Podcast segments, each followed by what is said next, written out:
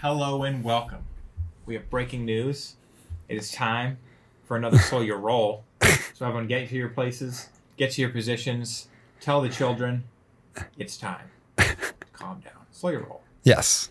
Get some coffee, get some weed, whatever you need to calm down. Probably not coffee actually. Uh, We do have some, we do have breaking news on the show today, though. Well, we have kind of a couple, but it's later in the day. Some of it was earlier in the day. You probably know. I guess, but the other one happened about five minutes ago. Really? Yeah, but it is Monday, Mm. December 5th. It's time for Slow Your Roll. I'm Jesse Caulfield, writer of the Ocu Report. That's Dominic Lorenzano, local broadcaster. This is Brian Salem, uh, local Uber hater. I'm in the boat too, buddy. Um, so, we got a big show for you. yeah. It might be a long one. Mhm. So we're gonna talk. We're gonna talk Patriots. They played on Thursday. We're gonna talk. I mean, a couple other great games that happened on Sunday. Mhm. Uh, we're gonna talk some baseball. Winter meetings have started, or are starting this week. Yeah, I think they're starting this week. Okay. Uh, but like, I mean, you know, Deals are already getting done. All these things start before they start. You Yeah. Know like football free agency starts before it actually starts. Yeah. How much collusion? It's kind of like that. Mhm. Um, How much collusion? uh, you know, we're gonna talk a little hockey. Mm. Uh, there's just stuff going on. Yes. It's just it's just a great time to be alive with sports and watch sports. hmm Indeed. Yeah. All right. Unless you're a Patriots fan, I guess, according to Dom. Yeah. You want to get? All right, we can get started right now. All right. So, you know, I'm I'm gonna get a lot of hate from all the Pats fans, but you know what? When you're just a fan, your uh, your judgment is clouded. Now, this is not a defense of Matt Patricia and Joe Judge. Those dudes should be shot out of a cannon. They are not offensive coordinators. Matt Patricia, Joe Judge, and Bill Belichick are the problem in New England for sure. However, Pats fans, we need to be honest about something. Mac Jones is not the solution either. Mac Jones was a first round pick because he went to Alabama. He was probably a little bit overdrafted. All right. And I'm not going to sit, I, I don't, I, I don't want to be a hater because I don't blame the kid. He's not a high end talent. He needs a lot of support. He needs a lot of things to be ideal conditions for him to work. But to prove that Mac Jones was overdrafted, let's go back and look at some of the last drafts from even the last 10 years. All right. Guys like Mac Jones are not usually first round picks. The kind of comps that Mac Jones was getting out of college were more like Kirk Cousins and Jimmy Garoppolo kind of comps, but a little bit more ready to plug and play than those guys were. But even on the high end, that's how he was getting compared to. Mac Jones is 6'3, 215 pounds. Six three. Exactly, exactly. I was about to say 6'3 is questionable. That's an exaggeration. And and by the time that he was and when he was drafted, he was not 215 pounds. He's 215 pounds right now. He was less than that when he was drafted. So he's that. Athleticism, pretty much non-existent. Arm, I would uh, argue slightly below average, but let's be nice and even say it's average. Um, and size, clearly, meh, pretty average. So Kirk Cousins had similar you know, stats. Kirk Cousins was 6'3, 214 pounds, a multi year starter at Michigan State. He was given a 5.8 prospect rating. Mac Jones was 6.3, and Kirk Cousins went in the fourth round. You love Kirk Cousins. I, I do like Kirk Cousins, but but he wasn't a first round quarterback. Jimmy Garoppolo, similar.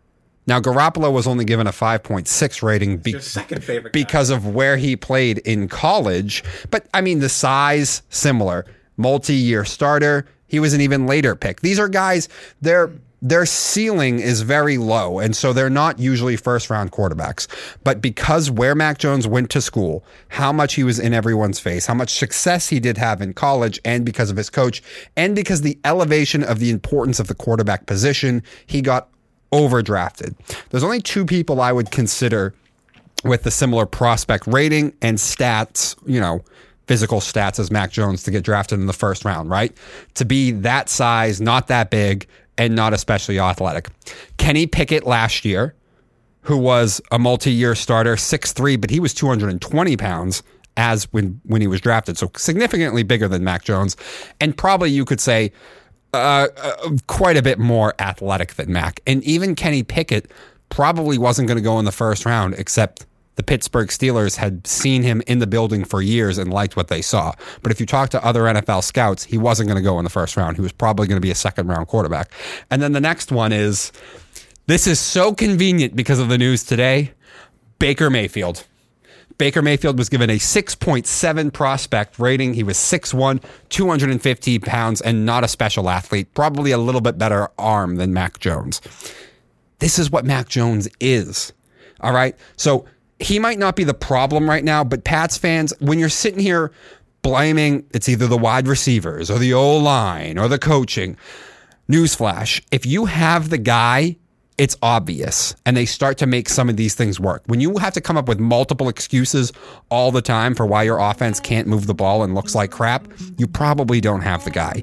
And by the way, Kenny Pickett, go ask Steeler fans what they think of Matt Canada or what Matt Canada is as an offensive coordinator's reputation around the league. It's not that great. And yet, Kenny Pickett, who's facing significantly more pressure than Mac Jones, because his old line's even worse, is starting to make it work in Pittsburgh. Mac Jones isn't here.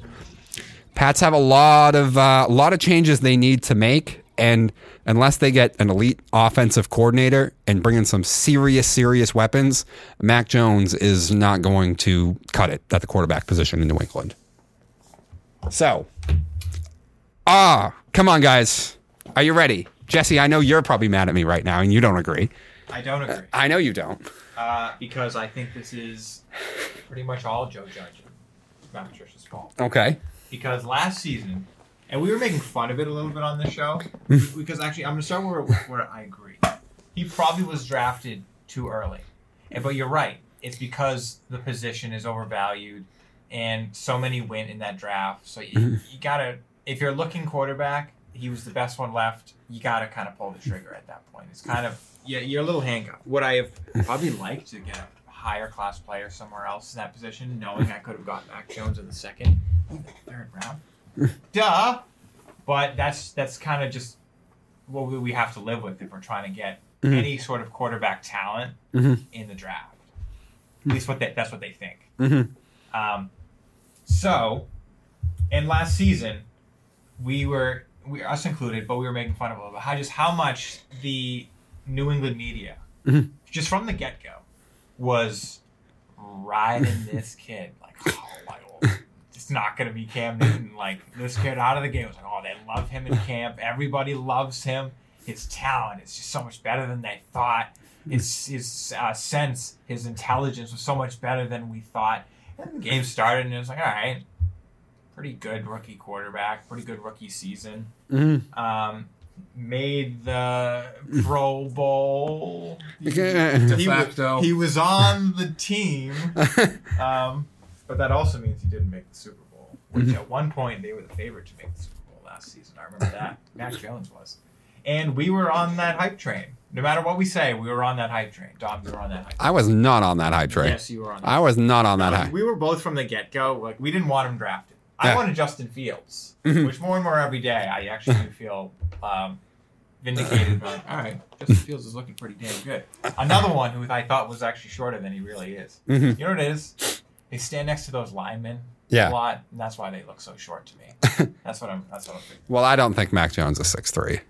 I was just Listen, gonna you can't fake being over six feet though. Eh, sometimes they they're weird with this. They kind of half ass some of the stats Listen, sometimes. that's fine, and it's always like, oh, this is your day one camp weight and height Yeah. and stuff like that. So like your weight is definitely way off and stuff like that. Mhm. Um, but like, come on, he's definitely all right. I believe he's over six feet at that point. Come on, I mean, is Russ really five eleven? Is Drew Brees really six feet? I mean, Mac is definitely six foot, but I think I think Mac's probably six one, six two. Justin Fields is an inch taller than Lamar Jackson. Mm. Like a couple weeks ago, that blew my mind because I thought Justin Fields he just looked short to me. Mm. Lamar Jackson looks tall to me. I think it's the lankiness of Lamar mixed with I was the just gonna say mixed he, with the yeah. broadness of Fields. he sort of plays bigger than he is. yeah. Yeah. But anyway, everyone loved Max Jones. Mac Jones last year. This media loved him. We hate Bill for some reason in this town now. um, but and then the off season came, and it, all the praise kept coming. Look at him. He's got such a good relationship with his receivers. He's hanging out with them. They love him. Camp comes. Look at him. He's slimmed down, looking pretty good in camp too. The pro- everyone's like, oh, at the problem was everyone's like, oh, these receivers don't look good. The, the, it looks like this offense, like the defense kicked the offense's ass every day in camp. People Mhm. were like, oh crap, like this, this coaching might be in real trouble.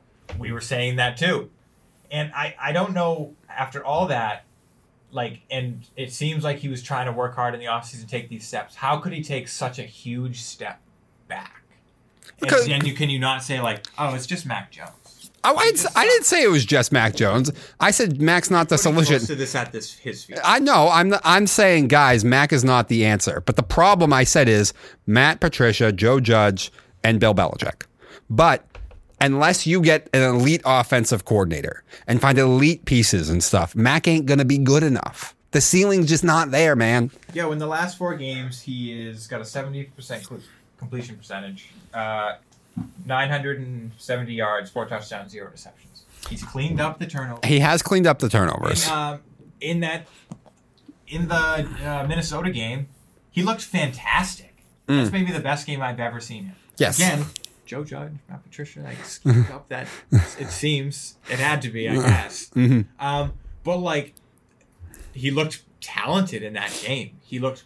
I don't care. I don't need my quarterback to run around. I've watched Tom Brady. I don't mm-hmm. give a damn if he moves. Mm. I prefer if he didn't. Actually, that Well- usually means he's got a clean pocket. I, usually in today's day and age with the CBA and how bad O line play is, I, I do think it's more important than ever that your quarterback ha- that it's it's kind of important that your quarterback have a little little little wiggle to him. I guess, but like when I see on Twitter like Tony Massarotti tweeting like, "Oh, this guy thinks he's um, uh, Michael Vick out there, and he's literally just trying to escape a sack that was in his face the second he turned around from the the pass uh, Yeah. fake whatever." I can't talk right now. You got me. You got me a little upset here, Doug. but I just, I don't know. If it, I know you're not defending Joe Judge and Matt Patricia, but how can you mm-hmm. see, like he was pretty, he was decent last year. I know he was, oh, it fell off at the end of the year, mm-hmm. stuff like that. But I, I, I feel like a lot of that was a young quarterback having to deal with Bill Belichick releasing the defense to his son and Jerod mm. Mayo, mm. which then sucks. So he was constantly playing from behind, and yeah, he's going to make mistakes. Do you remember that first drive against the Bills in the playoff game? Yeah. looked great. Mhm. And that pass that was intercepted, we said it. That was a great pass. Yeah. It's a tremendous play. Yes. I, I, don't know. Like, it, it's just him constantly playing from behind, and he tries and tries and tries. I don't expect much from a young kid.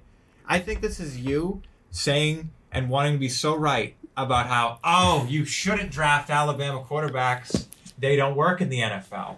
You've Um, been well, quiet about Jalen Hurts and Tua Tagovailoa this season. Oh, I'm going to be loud about two of this today. Oh, finally, after one game. it was a bad game, but like one game. So, what are the two caveats that you said would lead to Jones's ascension? Uh, Quarterback, You- elite you- talent, elite talent. and an elite OC. Yeah. Okay, so Tua has both. so okay, Bill hates talent, You're right. At least on the offensive side. and didn't you just let an elite offensive coordinator Go. walk? Well, yeah, but and but I so call him then, elite so so so this whole thing, this whole thing, I would say can be it's You're saying it's Bill's fault. is Bill's fault. I would agree. I would agree. But at the end of the day, Bill- the, the cold fact is if Bill and these guys aren't going to be able to put the pieces, Mac ain't good enough to make it work. Bill the GM has hurt Bill the coach mm-hmm. more since yeah, more since he let the goat walk it well, since he pushed the goat out the door. Mm-hmm. Mm-hmm. But more in these last handful of years than I've ever seen Bill's GM work hurt the team in any of the time he's assumed that responsibility up until a few years ago. Okay.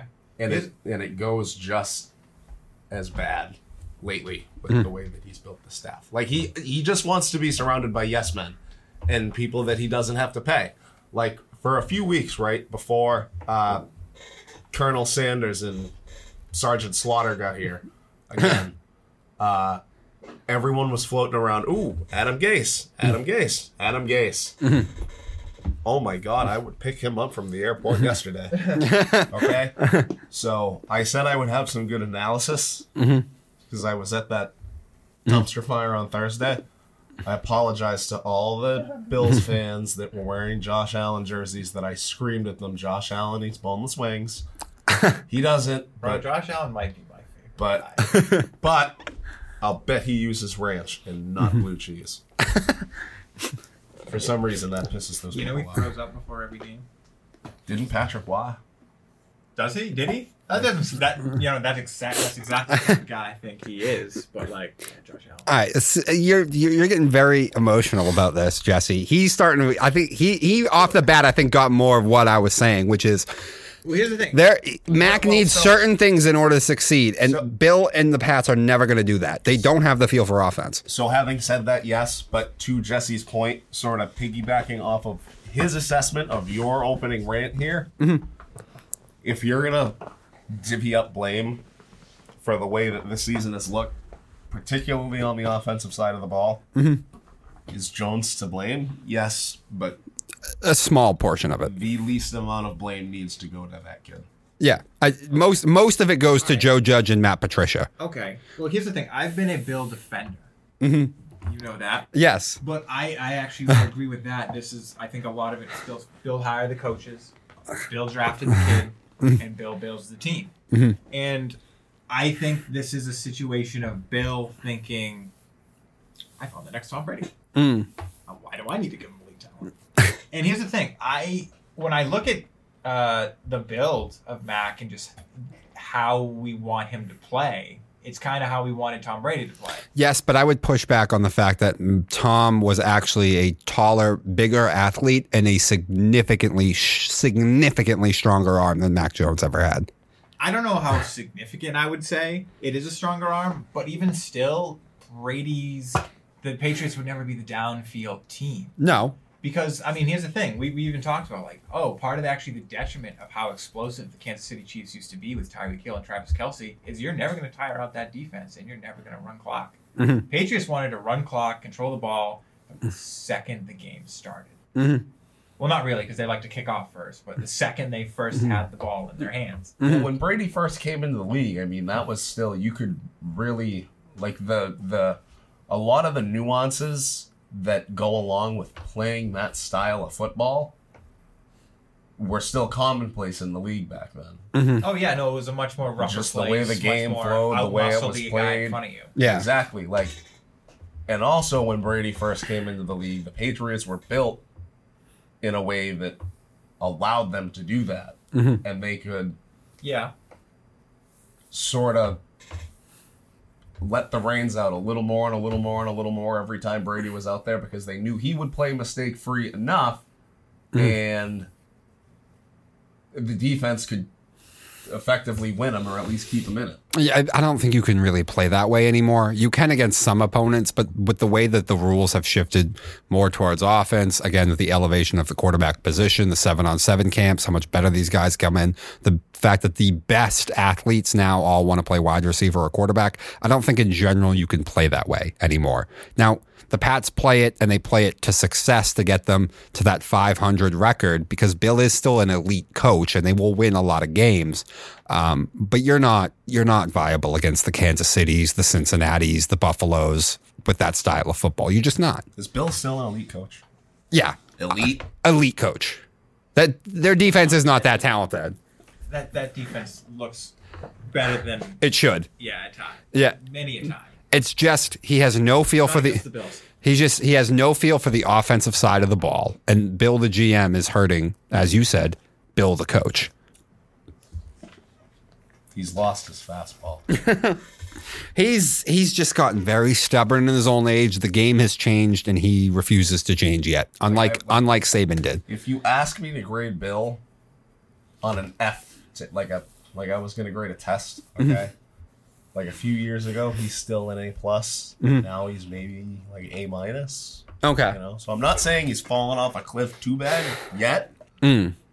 but like, Yeah. And I mean, I don't know. There's still there's no problem. I mean, well, I guess You'll- Mac you'll- Jones is speaking up now, but you'll still hang 50 on Jacksonville, Yeah, I mean, I, Trevor Lawrence I, is I get rookie I get Mac's frustration and, and speaking out though. and you'll win Yes. a bad weather game. because here's he at least has confidence in himself, and he's like, "Come on, let me do it, man." Mhm. Whether he can or not, I guess jury's still out. But I, uh, I don't know. Like, and I was I was thinking of this question the other day, of, and I, I I don't want to be that defensive on Bill's coaching choices of this offseason, but who was available for OC?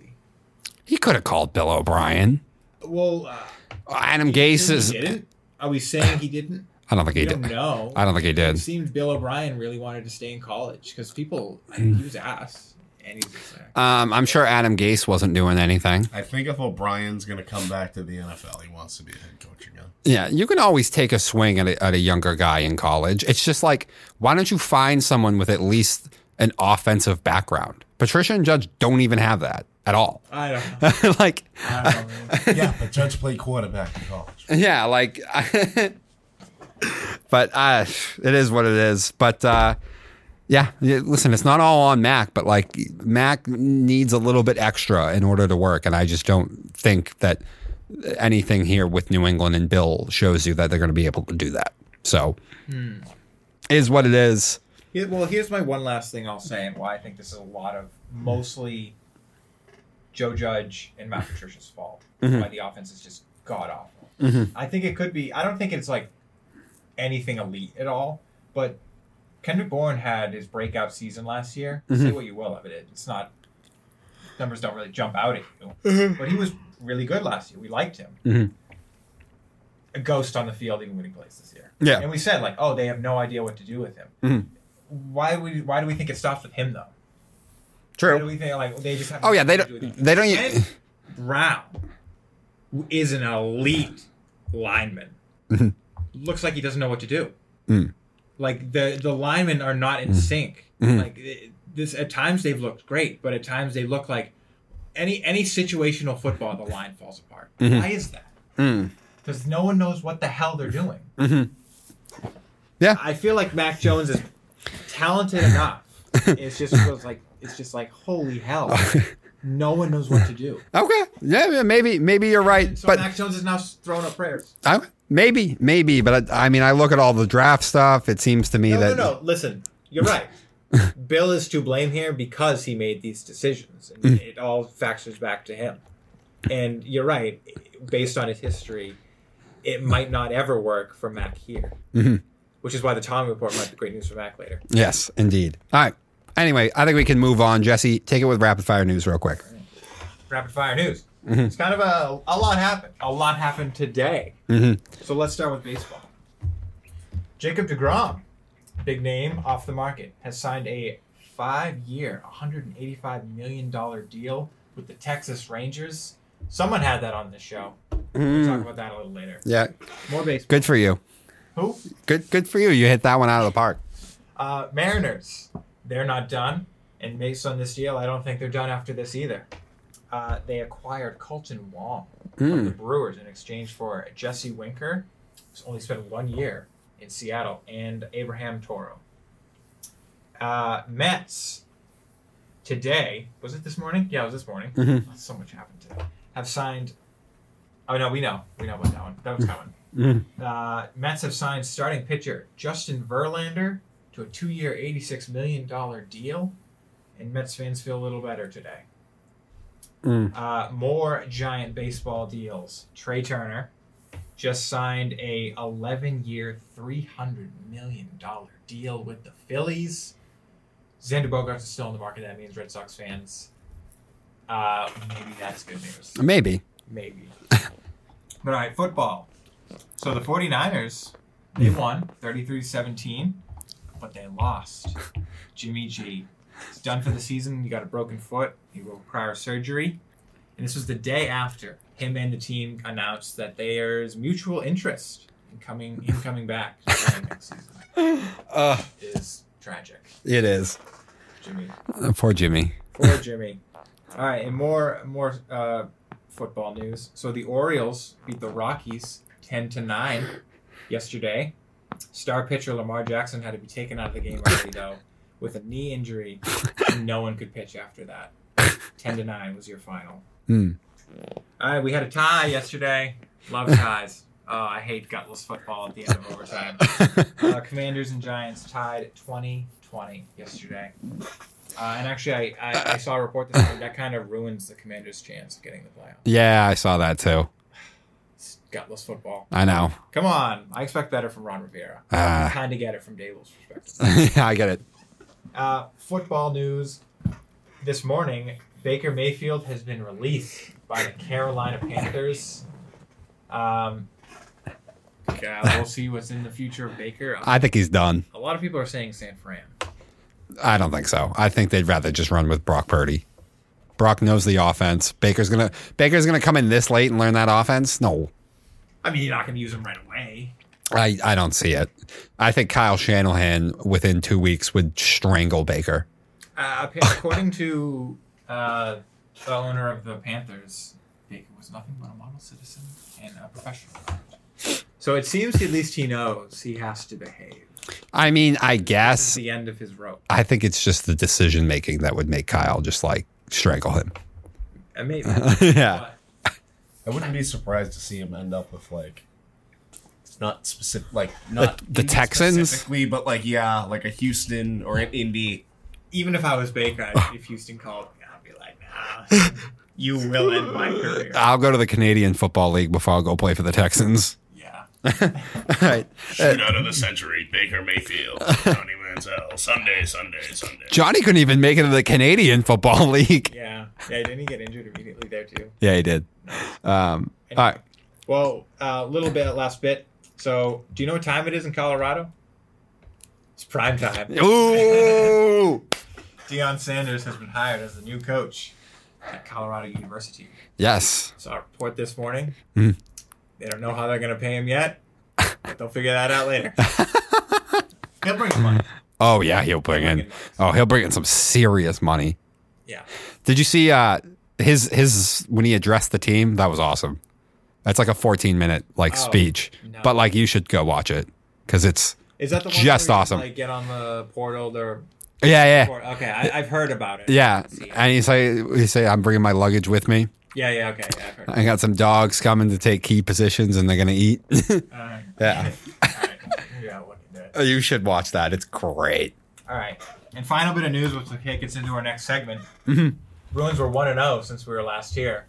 That's it, one game, but they kicked the ass of our, our uh, Stanley Cup champion, Colorado Avalanche, five to one. So that takes us into the, Bruins segment. We're talking about the Bruins. It's a little while since we talked hockey, but since we last talked that, uh, about the Bruins, they have been four and one, and they haven't played a lot recently. So that means they have a tough stretch coming up.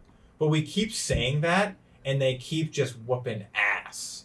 Now, the reason I think this is tougher than normal is because they're going to have to go on the road soon. 14 and 0 at home. We know they dominate at home. Mm. Only 6 and 3 on the road. So, you know, there's still, I guess, some questions there. That's a good record on the road. But when the season is going to be very road heavy at the end of the season, that's going to take your toll.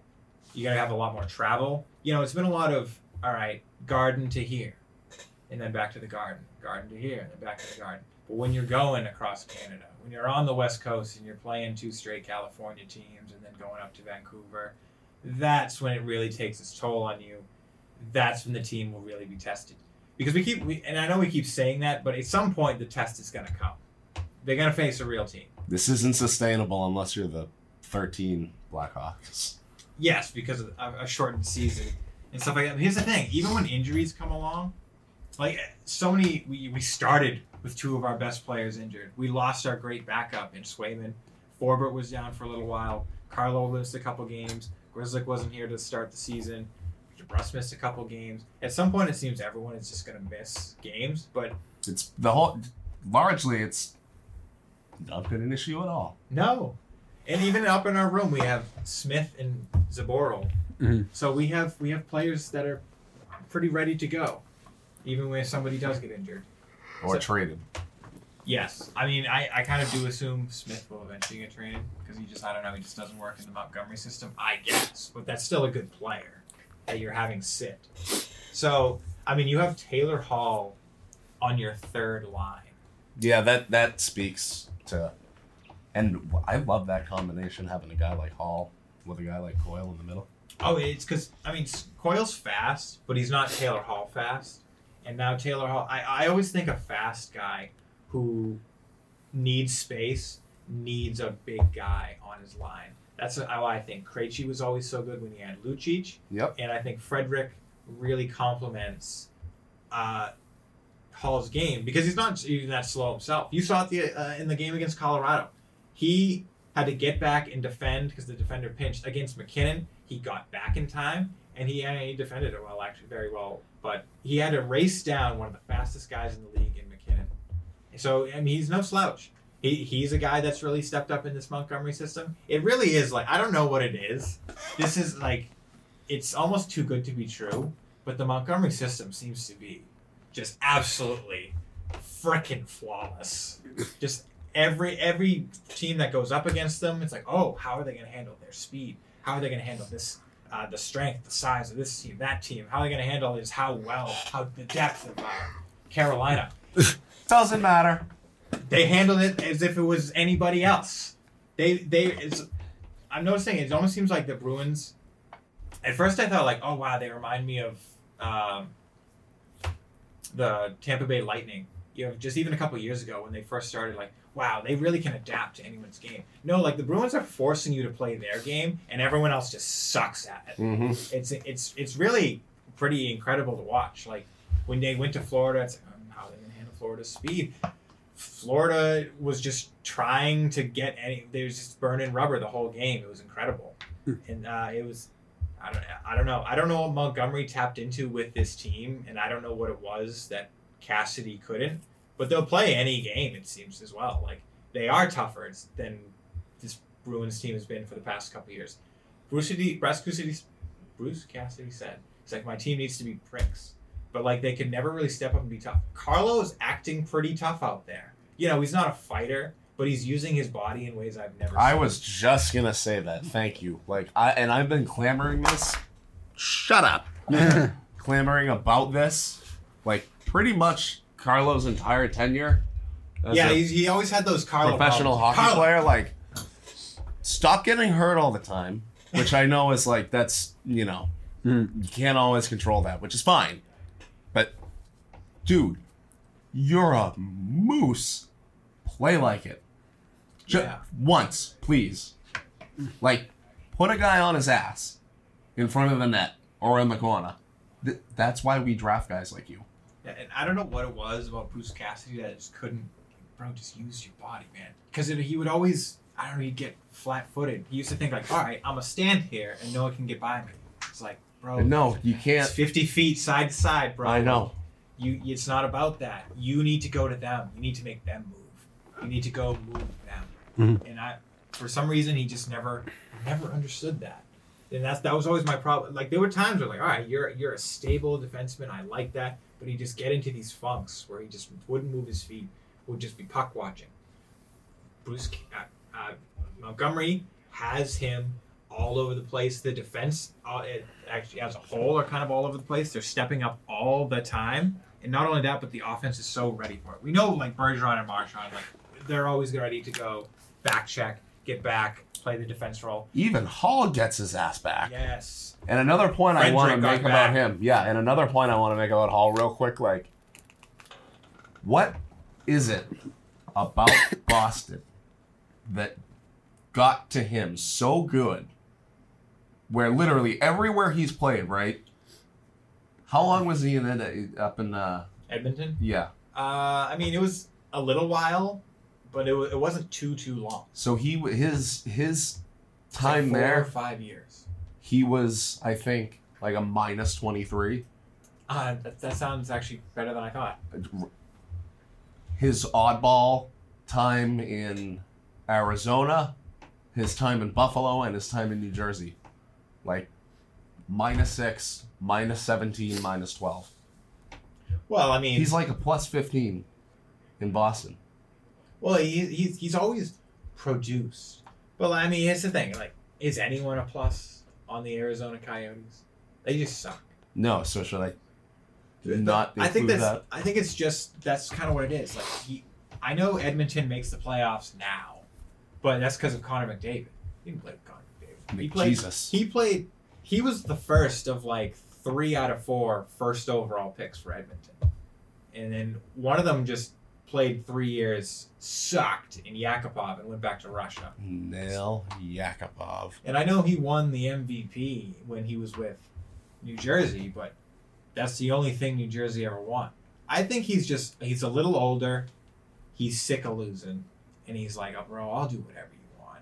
I just I want I want my legacy not to be that I'm a losing player. but not just a loser. He was a whiny loser, and I think he understands now. In, in when he went to when he chose Buffalo, when he chose money to go to Buffalo, I I think that was him maybe throwing in the towel, but then he that he reached a low point in Buffalo. He's like Jesus, and but the Bruins called, and he's like, you know what? I've won some games here, bro. I'll I, I'll, I'll do whatever you need. I want to win. This is this is this is an addiction. I see. I see why you spend ungodly amounts of money and across your leagues. So I, I think that's what a lot of it is. He's just buying in after being miserable for ten plus years, and he just he's he's enjoying playing hockey. again. That's I think that's I think it's just that simple. What a beautiful thing. Yeah, Uh, all right. yeah. We we can move on. Uh, So wait, well, so what do we think of tonight's game? oh, like, with the with the return of Bruce Cassidy. Yes. You know, if I think- if if if the Bruins were as much of a disappointment to this point as I thought they were going to be, oh, I would be wearing black and gold and red tonight. Well, here's the thing. I I think this team is so much of team that like it, it reminded me of those Patriots. Like just every just we're looking one week ahead. We have a one week, Mhm. but you know just that one game. I think they had this one circled. Who's Cassidy's coming home. I think they've been waiting for this game for a little while, and I think this this listen. Maybe I'm hyping it up too much. This might be peak Bruins Mm. from the season we've seen so far. Okay. Maybe maybe I'm just too excited. But Yeah. Interesting. Six, Interesting. five. Vegas is really good. Six six five in overtime. Trent Frederic's going to knock someone's teeth Listen, out tonight. I know we crapped on Bruce Cassidy, but he has them all in as well. Like Vegas is kicking ass. Mm. So this, you know, it could be a great game, but I, I don't know. We keep saying that the Bruins just keep embarrassing people. I mean, they I- want to embarrass their former coach. Some of them don't like him. I, thi- I. I think to a degree, though, you kind of had to know, at least a party deep down somewhere, right, knew that Cassidy would have to make a difference with this team. I mean, and I didn't expect that they'd be whatever they are 17 and 4, 17 and 5, or whatever. Yeah. But, like, it wasn't like he inherited a team that was just a group of slouches. sure, sure. Mm. Yeah, I know. And for them to, in their inaugural season, take the Caps to game six, I'm sure a lot of them still get that taste in their mouth. And they're like, okay, we know we can be a real elite group here. What went wrong?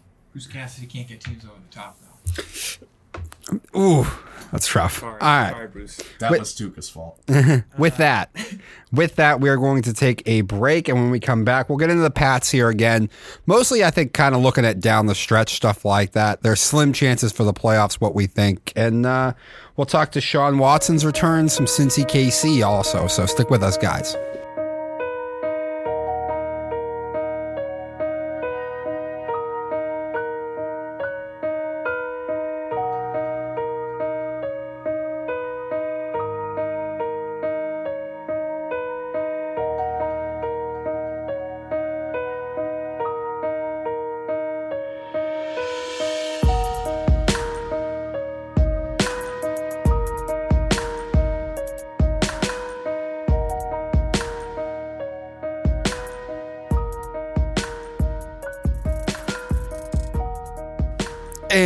We are back here at Slow Your Roll. Moving on, let's talk the New England Patriots in general. They're sitting at six and six. I believe they're on the outside of the uh, playoff now, looking in, right? Mathematically, Yes. they're Yeah. still in it. No, no, I know they're still in it. They were last In week, the but they were just that one guy. Yeah, yeah, it was just them. Uh, now they're more on the outside looking in. Luckily, the Chargers lost. That that that's helpful. Um, Yeah. but what do we think here of Oh, they are still that team. what? They are still that that one team sitting Oh, okay. Um, but now you got so you got at the Cardinals on Monday, Then you got the Raiders, the Bengals, the Dolphins, and the Bills. I mean, you got to find a way to win probably three of these, right?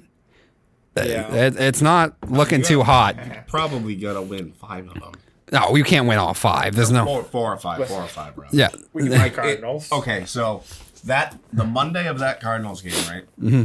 Do we know if that's a double XP weekend? I I mean, he's, he hasn't won a game since the new Call of Duty anyway, so. You know, and and we all on paper want to say that they should win that one, but you know, mobile quarterbacks They, we, against our defense, It's true. it's it's kind of it's it's scary. Has Bill played Kyler yet? I don't think so. No, I don't think he has.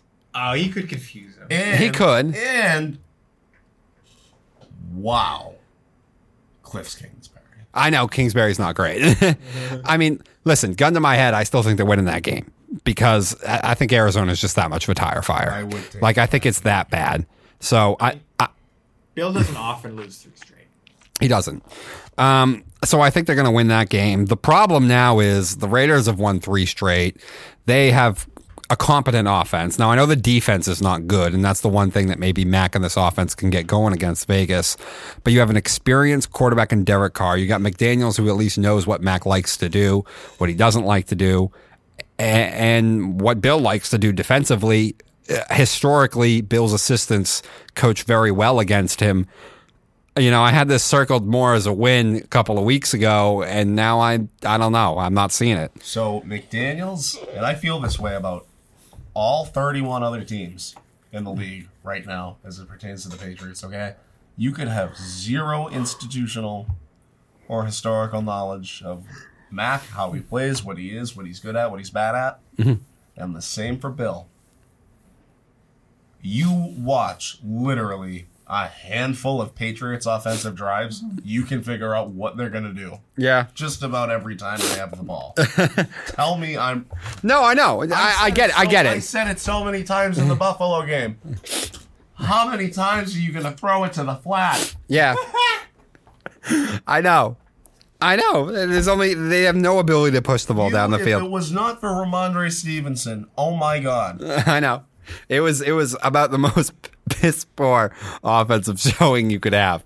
I would have made it a point to stand on that little concrete half wall so many times that they, you know, I can't speak to you any more times. You got to go. I mean, okay, so You know what? so Arizona. Go watch this. Listen, I don't think they're being, they're not beating the Bengals and they're not beating the Bills. So Well, uh, uh. Cardinals, Raiders, and then the, the Dolphins, which is two weeks after the Raiders game. The Pats game could be a trap game for Cincy, though. Maybe. He hasn't played Burrow. Wait, no, he's played Burrow. Yeah. No. Well, did he? We didn't play him last year. I don't know if he's played Burrow before. I don't think he has. Yeah, that's interesting. I don't know if he has. Well, here's the thing about Josh McDaniels, though. You talk about, oh, he knows Bill, he knows the offense, he knows Mac. That goes, that goes both ways. It You does. know Josh. Yeah. And, like, he sucks as a coach. Oh, oh, okay. Okay, so We're gonna have we're gonna have plenty to talk about that so, later. so call that a wash. Let's just call coaching a wash. Look at look at the rosters. Yeah, the Raider roster is better. At least on the offensive side. The defense is not good though. Maxx Crosby and Chandler Jones are gonna they're they're gonna kill Mac Jones. They they could, He, they might. uh, especially if the Raiders get out to a lead, which is the problem. But I don't know. I feel like they can. You should get after Derek Carr.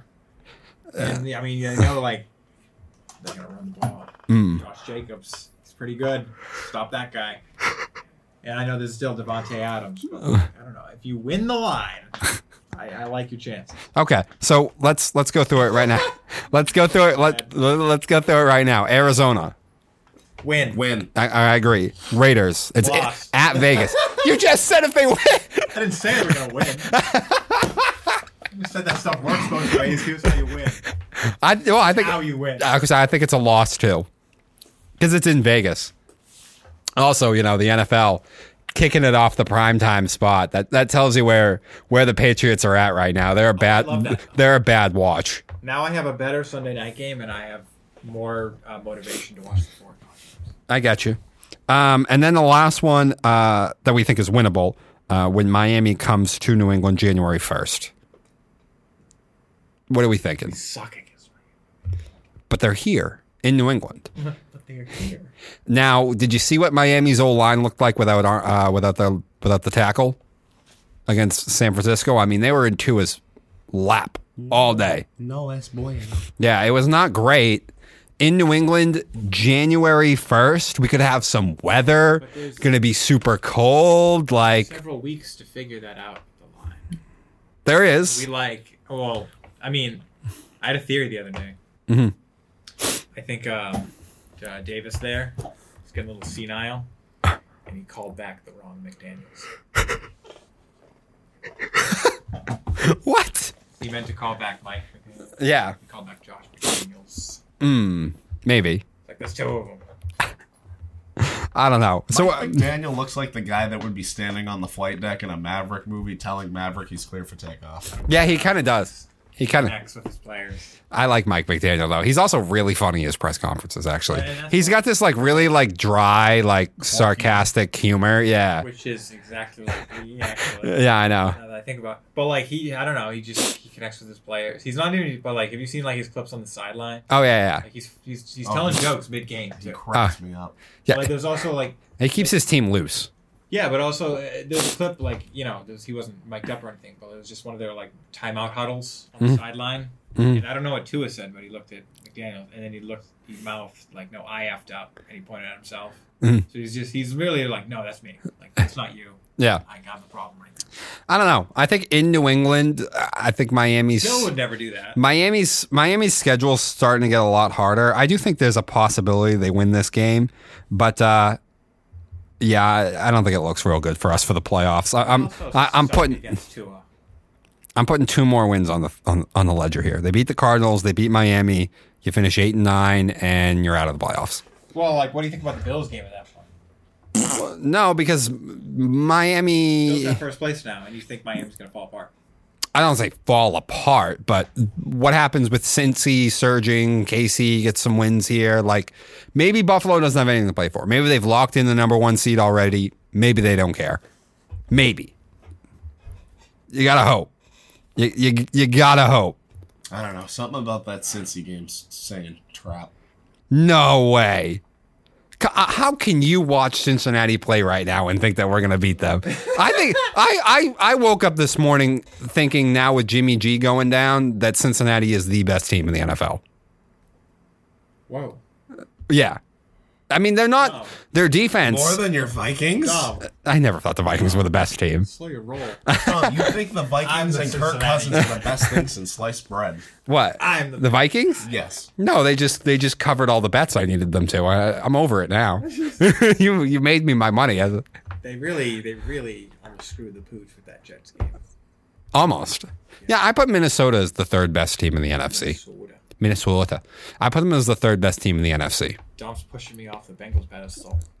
it's fine. Me and Josh Allen will sit somewhere else. it's I, I, I said maybe up in a different bath. I said maybe. Maybe. But anyway, You know, he got his team buying in. They throw up with him too. Some, not all of them. But like, you know, I bet Diggs does. I wouldn't be surprised if it's a ritual amongst Bill's Mafia now. oh my gosh. He All right, eight everyone throwing up in the parking lot. It says he, he helps No, his, like, his no, like, nerves. All right, wait, wait. I, I, I'm trying to. I'm all right. I'm pull, He's, he's like I'm- his nerves. He says. I'm pulling up Buffalo's schedule here. So they got they're home against the Jets. Win. Then they got the Dolphins coming to Buffalo. Then they got to go at the Bears. Then at Cincy, and then they finish with the Pats at home. Well, suddenly Justin Field is fine, so maybe. No. Just have you seen that Bears defense?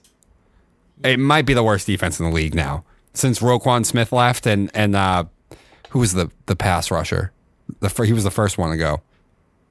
Khalil Mack No, no, no, no. Earlier, he went to the Eagles. I'm pretty sure. in the, during season. Yeah, yeah. Roquan Smith left, but someone else was before that. I can't remember who. Robert Quinn. Oh, Robert Quinn. Since they left, that Bears defense is god awful. So Hicks yeah, is gone too. the only game I see them losing is potentially the one at Cincy. Yeah, And Cincy has how many losses? best team ever. And then Cincy has how many losses? So you know what? You know what? Maybe maybe Buffalo's not going to care. Best team ever is second in the division. We have a chance here. Buffalo might not care come that game. Maybe we can get three more wins. You're hoping. I'm hoping. Because I think that's their only. Ch- At some point, I'm hoping for a draft pick here. oh, come on. We're not going to finish with that good of a draft pick no matter what. Unless we just lost out the rest of the year. I mean, if we lose next game, like, come on, you're thinking draft pick. I I mean, I agree. But Bill's not. Bill, Bill never thinks that. Bill doesn't know what the draft All right, is. well, I'm thinking draft. I'm thinking trade assets at that point. Trade assets. You want to know what Bill's thinking right now? Trade for another wide receiver.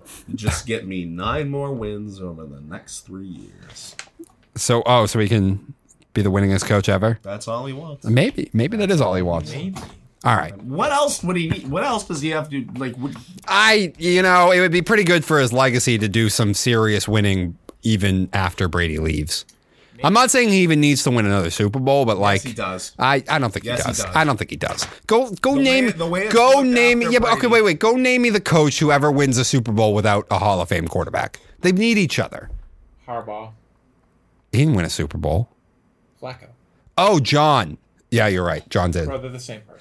Yeah, he also had I, Ray. up- I think I mixed up their names. He also had some of the, he, he had Ray Lewis, Ed, Reed, like Suggs. yeah, he had Quarterback. That's true.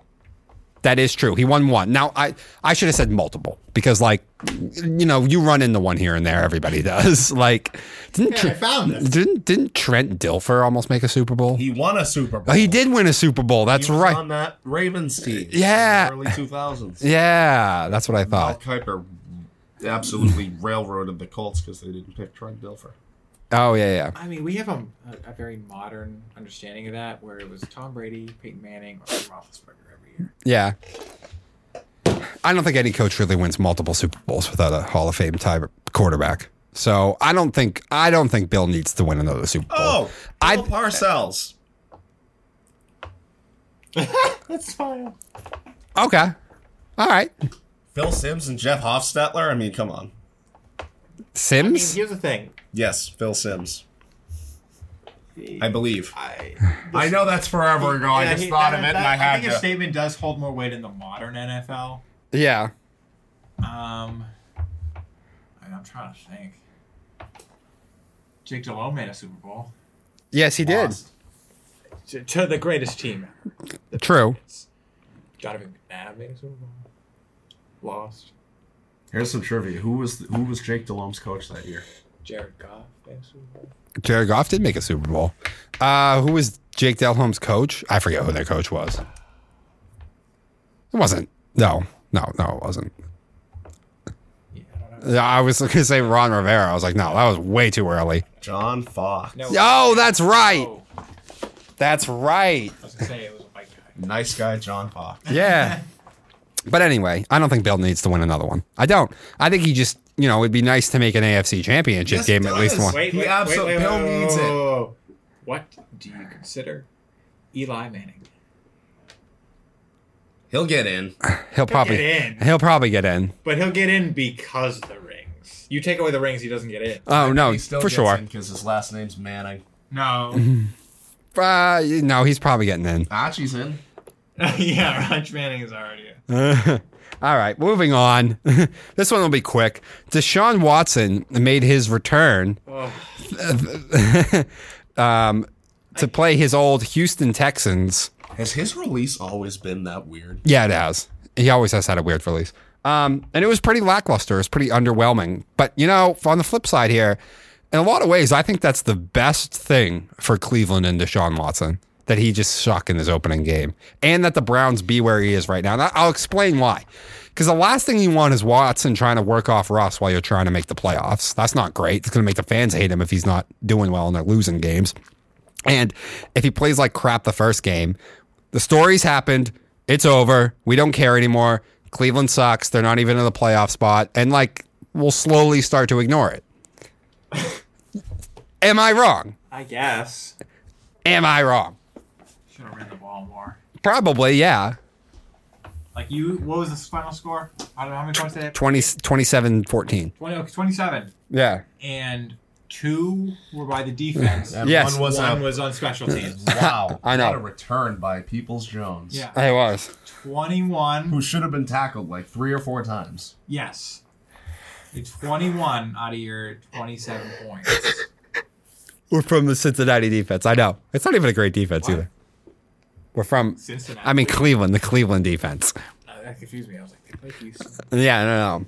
But yeah, I don't know. Like that meme. I thought that was. I thought. Do you see what I'm saying though with the Watson stuff? In a lot of ways, I think that was kind of the best thing for him. I get it, but they still think they can make the playoffs. No, they do not. What is there Why play him at all? to get the rust off? That's what that's what preseason's for. No, you got to have him play now, dude. I, I you I guess get the story out of the way. Gets the story out. In the crowd out of the way. Gets the story out of the way. When he sucks for the first two weeks, the fans aren't going to be as mad because the team sucks anyway. They're not. They're not making the playoffs. They got no chance. So, I I think it's funny how much people are panicking already, though. Hold on. Just because, and you know what? In due fairness, they're panicking because they've watched Russell Wilson all of a sudden fall I off a was cliff. Just gonna say, what's the most panic-worthy situation? yeah, well, that, but, but because they've seen that and how know how trapped Denver is, they're Definitely trying to make the playoffs. why? The seventh seed, the Jets, mm-hmm. seven and five. Patriots, six and six. Hmm. Chargers, six and six. Vegas, five and seven. Cleveland, five and seven. So mathematically, But it's not even that. It's like it's not that far. And everyone ahead of you is a bum. I think they're bums. They are, but like, and listen, they are probably the biggest. And no, the Raiders are a bigger bum than you. Um, but like, listen, you're not actually gonna jump the Chargers or the Patriots or probably even the Jets. But like, Cleveland thinks they can.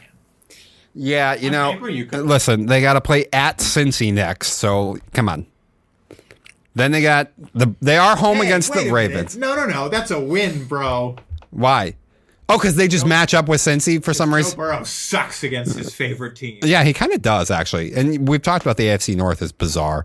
Then they have the Ravens at home, the Saints Without Lamar, maybe. at the Commanders, and home. Uh, no, uh, and then at the Steelers. they could conceivably go five and one here.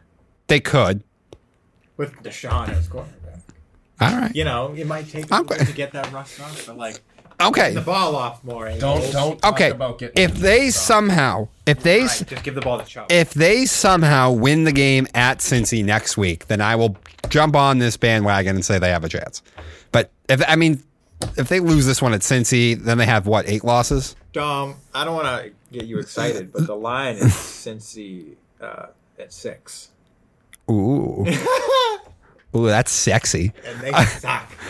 Oh, that's a that's a nice that's a tasty line right there. Do you think I can get it? Do you think I can wait though? Do you think it'll go up? Think I get it at six and a half? Come on, down. Oh, I don't know.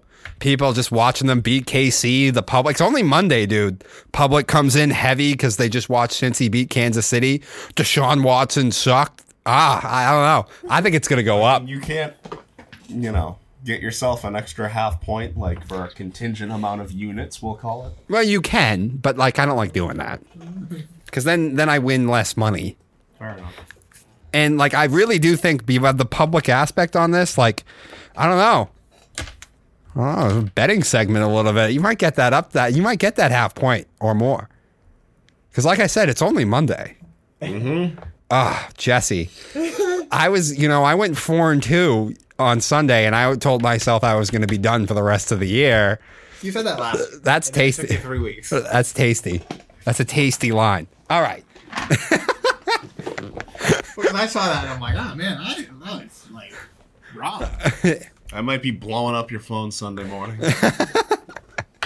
All right. Anyway, with that, time to move on to the Cincinnati and Kansas City game. And like, Cincy just has their number. And and Cincy's the only team who I feel like matches Kansas City and does what Kansas City does just as well as they do. Now, like other teams can beat Kansas City. We've seen them beat, but Cincy's the only one that like they can get a lead or they could fall behind and they can KC KC back. They can Mahomes Mahomes. So and and you know, and I watched that game and I thought to myself like Joe Burrow is the closest thing I see now to Tom Brady. Because explain relax. He's he's I been saying this? he's not the I, I know you did point this out because like decent size, athleticism, yes, but he's not Lamar or Justin Fields running around. And he's got a good arm, but he's not Justin Herbert, Josh Allen cannon arm either. But he's just that dude. Like when the game is on the line, he's just so good. His maneuverability in the pocket, by the way, is great. He climbs, goes back, moves back and forth in the pocket as good as anyone in the league. So, yeah, Joe Joe's the closest thing to Brady in the league right now. I said this last year. Obviously, it's a little bit of a joke. But when I was watching the Bengals in the playoffs, I said, um, you know, if Tom Brady was just as mobile as Joe Burrow, Patriots don't lose a game for 10 years. Yeah. Because, No, he's he's Brady 2.0. uh, He's the upgraded version.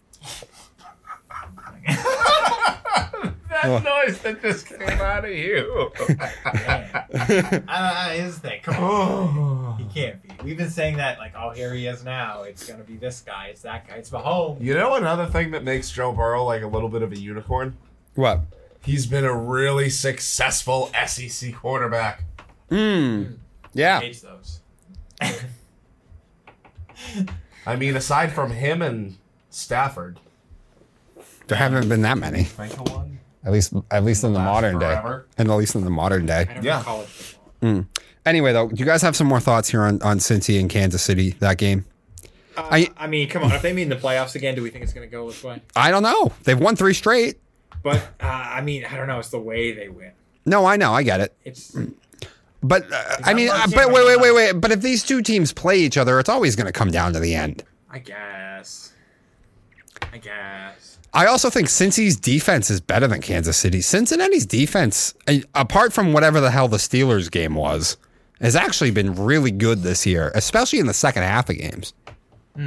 It's it's better than last year. Okay. You could make the argument the Cincy team is better than last year's team. Their line, in theory, should be. I mean, I think it's starting to play better. Well, I mean, you know, we expect that is Yeah. because I mean, you know, I expect it to take more than 11 weeks. I think it should probably take like seven Here's the thing. or six. But hell, I guess if you get there, you get there. the quarterback injuries have not really gone down though. No. So Mm. looks like I hope we never do that stupid extra pad crap Oh, yeah? in the preseason again. Oh, gosh. I know. The, the line play is just awful. I think that's a lot of it. We, I mean, we've said that multiple times. But like, oh, yeah. At this point, you're like, how could it be? You're like, It's an epidemic in the league well, right now. So many quarterbacks have got injured. I know because the line play is awful, and that's and that's even putting in the rules in place that you're not even supposed to like hit them that hard, drive them to the ground. It- Yeah. they're still getting hurt because the line play is just that bad. It's that bad. Um, here's the other. Two yesterday. Here's the other thing. You know, I watched that game, and I thought Lamar Jackson is really losing out here today because he wants the contract. The Ravens' offense hasn't looked good now. Lamar started like an MVP for the first four or five weeks again this year, like he did last year, and then falls off. I mean, you're watching Burrow now. It's not just a one year wonder. He really is this damn good, just as good almost as Patrick Mahomes, it looks like. And so you sit there, and if you're Baltimore, do I want to pay $40 million, all of it guaranteed, to have the second best quarterback in my division? Um, No. no, because we we've talked about you need you need a lot more. Yeah. And and I'm not saying that they can realistically go out and find a quarterback that's better than Joe Burrow. They can't. But if you're going to have to work with the fact that you have the second best quarterback in your division, then you damn well better make sure that you have enough money to just stack that roster. And if you're going to pay Lamar 40 million fully guaranteed, you can't do that. So I, I thought Lamar was a big loser out in, in watching that game unfold on Sunday. Not as much as the audience Why? To watch. Oh, wa- oh, oh, watch. Oh, I had to watch Baltimore and Denver. Yeah. Oh, I didn't watch that game. I, Well, I, like it wasn't I, on TV. I, I bet that game, but I didn't watch it. Did you? oh, I won. I bet on Denver. Oh, I, I heard something uh, real late last night. If Denver could just score 19 points, Good. They, when they have, they'd be nine Yeah. and three. yeah, I know. Like I said, they have like the best defense in the NFL. It's so funny. But yeah, I mean, it, it's funny too. Like for years the NFL was trying to push like, oh, it's going to be Lamar and Patrick Mahomes. That's going to be the rivalry, even though like every year Patrick was beating him, and now it's like kind of an afterthought. It's Well, it's it's push- Joe Burrow and Mahomes now. Well, they pushed Mahomes and Allen, and now, Yeah, but maybe it's a three-way. yeah.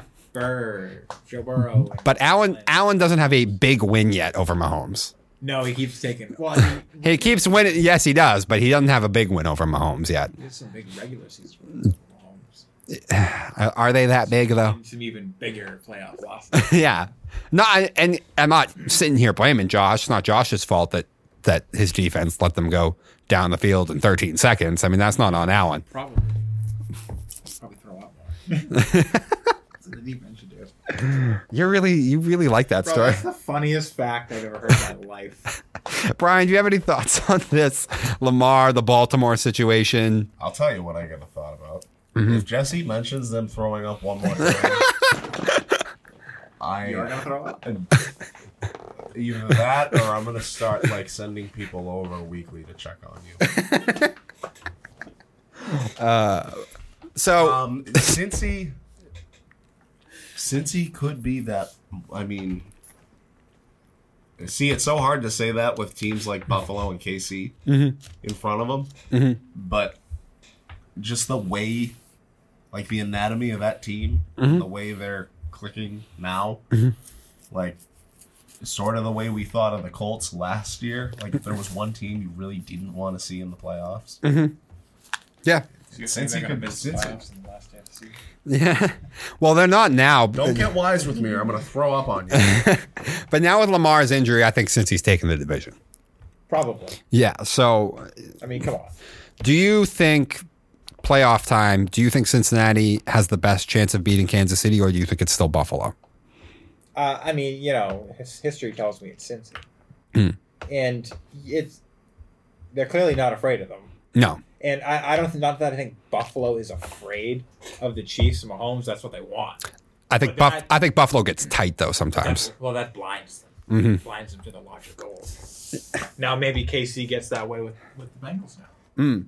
Heck, it can, but it can go both ways. Maybe the Bengals like the Chiefs. We beat them every time. Uh, I'm sure they won't do that, but you, you think these professionals won't get there? I mean, when you have Patrick Mahomes over there, uh, no, you don't. That's not going to happen. You would hope so. Yeah, no, I don't think so. But I do, I do think Cincinnati has the best chance. Now they'll have a tougher road there because yes, they'll be a division winner, but the top two seeds are going to be Buffalo and Kansas City. So they'd likely have to play Kansas City on the road. Are they going to? Yeah. Standings won't load.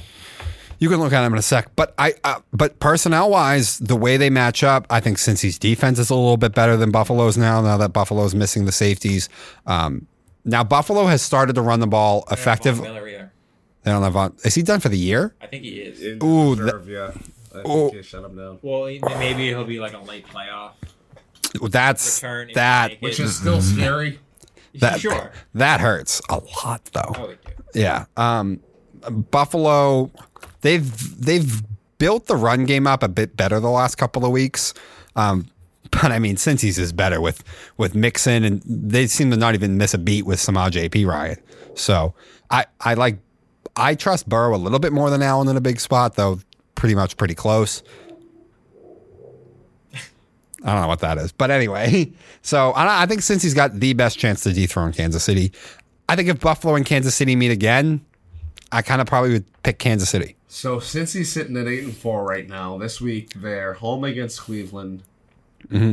Uh, Sunday the eighteenth, they're in Tampa. Then they come to New England, home against Buffalo, home against Baltimore. Yeah. yeah. I have some breaking news. What? Yankees re-sign Aaron Judge. general manager Brian Cashman Ah, through 2026. okay. So not quite the biggest news in the world. No, the Yankees I'm made. I'm surprised that they brought Cashman back. I would not have, but I guess you don't want you when you have Aaron Judge available on the market. You probably don't want to change your GM right now, do you? You probably don't want to go through that right now. So I, uh, it makes sense. All right, Brian. Since you have the best chance, or do you still like Buffalo's chances against Kansas City? I mean, you pulled it up right there, right? Since since since, he, Cincy's third. I like Cincy. Okay, there you go. Since he's I think I since he you put you put it up right there though. Like Cincy's third seed right now, right? Uh, well, Baltimore's third seed. Okay, you're right. The, that division is third seed. Yeah. Yeah, but I think we all think Cincy's going to overtake them right now. Lamar, I mean, even even when Lamar was playing, Baltimore hasn't been playing good football now for like a month almost. So Buffalo was first. yeah, no, I know. Yeah, Buffalo's the first overall seed right now. Surprising. First. I know. No one, no one wants the AFC. No Ravens or Well, they're so good, dude. You got three. You have three elite quarterbacks all in the same conference. But like, ah, dude, anytime like anyone has a chance, no one can win the big game. Uh, I guess, but when you if you put up the top five quarterbacks, like three of them are in the AFC. Like Tennessee's had their chance to have their name in that hat too, and they we we've hailed them as a top five team, and they're like, nah, we're not that. Sorry, buddy. Well, they lost to I s- who I said was the number three team. Well, then they got curb stomped by Philly on Sunday. still they're fourth in the conference. But that's the thing; these were these are the teams you need to establish yourself to to prove it's right to be that top five team. And Yeah. they're like no, we're not that. Son. Well, I, I mean, if I was going to do it, happy to be here. if we're going to do a top five, I'd take Tennessee out and I'd probably put Philly in. Yeah, they spent they spent Sunday being like, look at that AJ Brown guy. Dallas is pretty. Uh, Dallas Dallas looks really good too. So yeah. All right. With Yeah, that. no, All right. With they scream at me one and done in the playoffs. no, Dallas. Yes. no, in the awful NFC, no. No, they they scream at me. We have no idea what it is to play a real team and play real grindy football. If they can get a favorable matchup, I like it. But I mean, maybe I mean, Mike. I mean, they will be a. you're a. not winning the division. Mike, Mike McCarthy. No, I know. coach. Well, yeah, that's why I don't think they're going to win the NFC. Like at the end of the day, I don't trust Dak and Mike McCarthy in a big spot situational football playoffs. I'm not saying they. Would But I, win but the they, conference. I think they're going to win a playoff game. I'm not saying they would win the conference. Okay. But if they, if they do win a playoff, They'll game, I probably- think it's the- because it's a favorable match. They're probably going to play the Vikings. Playoffs end today. They go to Tampa. Oh, they'll beat Tampa. I don't know. I don't know. Brady beats the. Like, he beats. I, uh, dude, Never th- there is there is nothing I see from Tampa that makes me think Dallas isn't going to go in there and whoop ass. I, Tom Brady. number twelve. That's that's about it. Joe And Burrow, and Joe Burrow Senior. Godwin. and when Micah Parsons is in Brady's face all day, throw it to Godwin. He will catch it. Uh, we'll see. I don't. I don't see it right now. I don't think Tampa's that good. He'll but juke him out like he juked out Urlacher that one time on Monday night, like a million years ago. whatever, He'll dump it to Fournette. maybe. Other White's kind of starting to take that job. Ode to Mac Jones. Just All right. throw it to the flat. Anyway, with that, we're going to take our final break, and we're going to get into some talk about the Raiders, Miami, and San Francisco, and our Tommy and Darwin, and the baseball stuff. Stick with us, guys.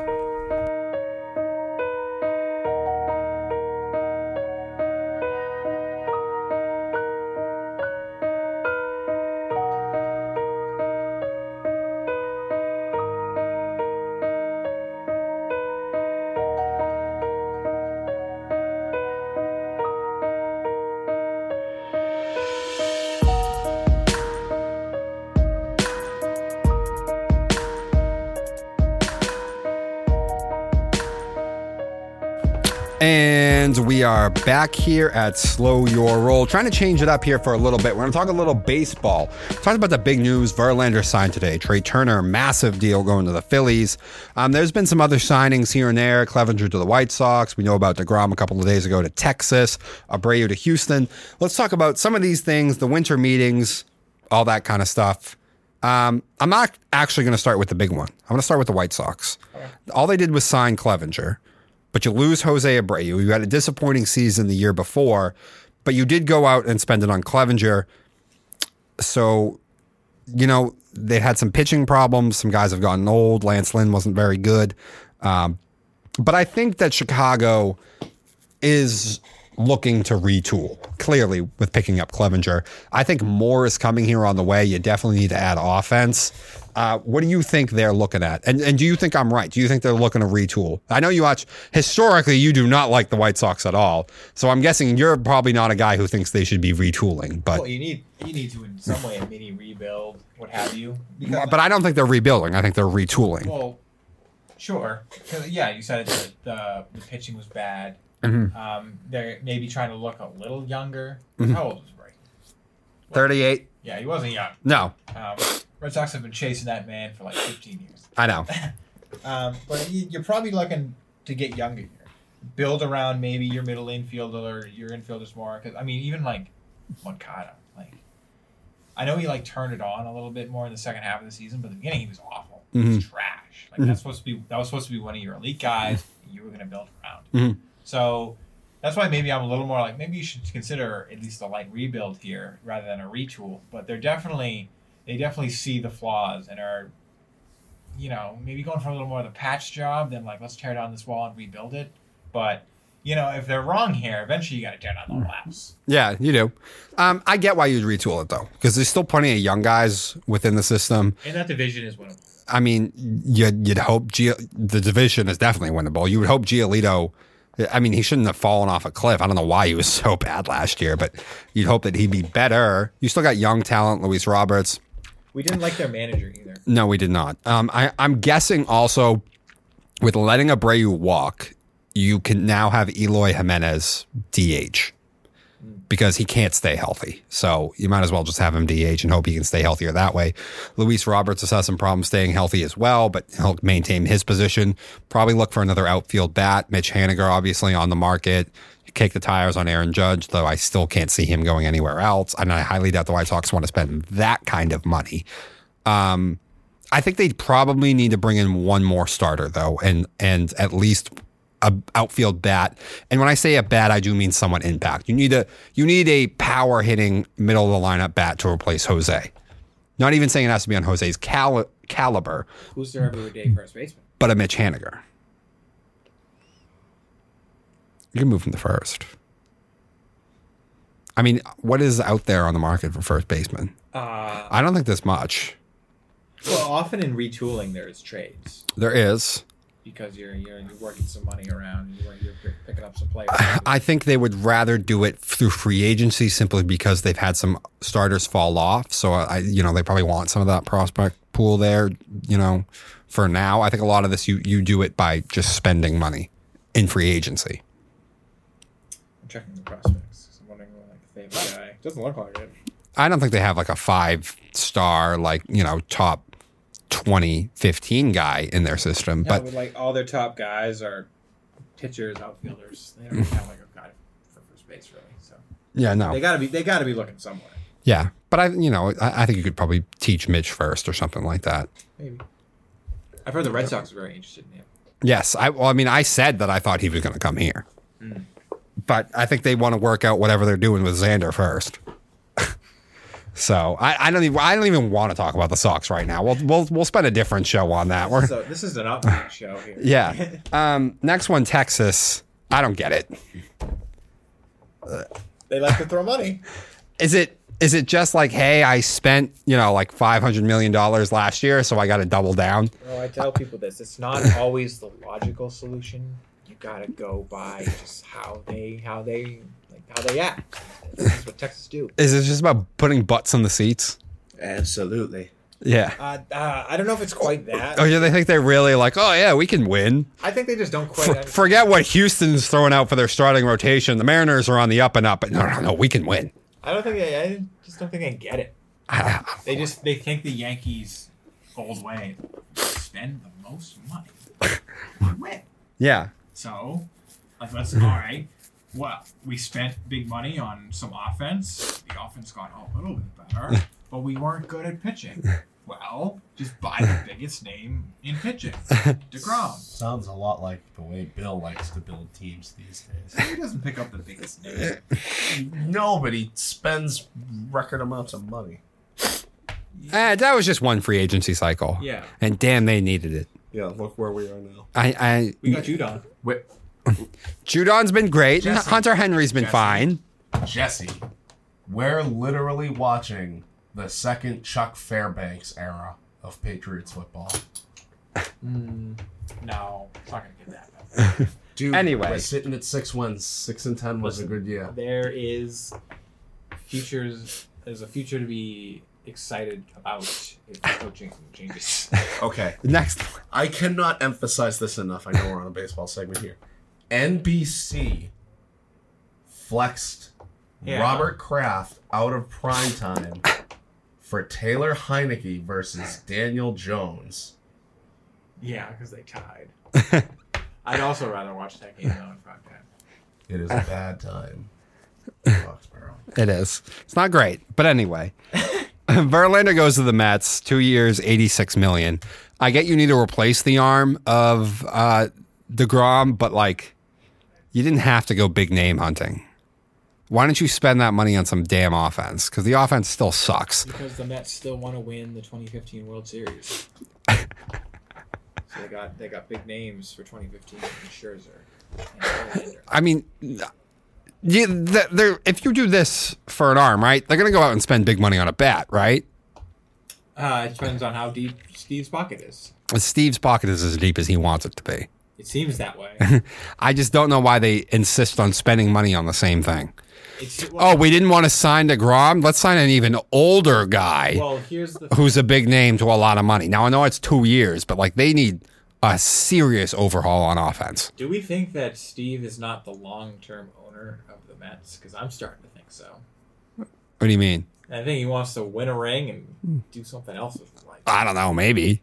Do we Yeah. think the like sorry to cut you off, Jesse, but like the way that the CBA is written in baseball now, like in contracts and stuff, like a lot of these guys getting that one year, two year, sometimes three year deal, like midway back into their 30s mm-hmm. for like 35, 40 million dollars a year. Mm-hmm. Like just the way the contracts are structured now and mm-hmm. like not a lot of these young guys ever ever hit free agency mm. until the end of their 20s Yeah. What about it? like do we think that that's maybe part of the reason why uh, we're seeing guys like Verlander Oh, yeah. making that money Oh yeah, definitely. It's still why. Oh yeah, for sure. Because I mean, most. I mean, this is one of the reasons why the Juan Soto stuff was so big. It's like you, you very rarely have a guy in his peak prime available to the market at all, and and why the Raffy stuff is a big deal because Raffy broke in so young that like. Let's get this extension done because he, he's going to hit the open market still in prime years if we don't. But yeah, no, that's why guys like Verlander still get this kind of money, and I don't, I don't mind that. I just, I, I don't get the fit. I, you need offense. Why did you spend big? There's plenty of, there's plenty of starters out there Oh, though. you mean the Why you could have gone more of a Red Sox approach, brought in multiple arms, and like spend big money on the offense because they keep going cheap on that side, and like it keeps costing them. They, they don't have enough bats. Uh, I mean, they'll probably still spend some money, They will, but but it, it seems did you just use the phrases do the Red Sox approach and spend big money No, no, no, no, no, no, no, no. Don't spend big money on the starters. Bring in multiple arms Okay. to fix the starting rotation. You still have Scherzer here at the top, Chris Bassitt. Like they've neglected the offense for years. They added, you know, they sprinkled in Starling Marte last year and, and thought that was going to be enough. But like he's on the older side, he got hurt. Like they need a impact bat, probably multiple. Uh, you know, it seems like oh, I lost what I consider to be my ace. I need to go get another ace. Uh, so I think I think it's just like they have a simple philosophy to build a team. Like, all right, we're gonna get you know, these two star pitchers.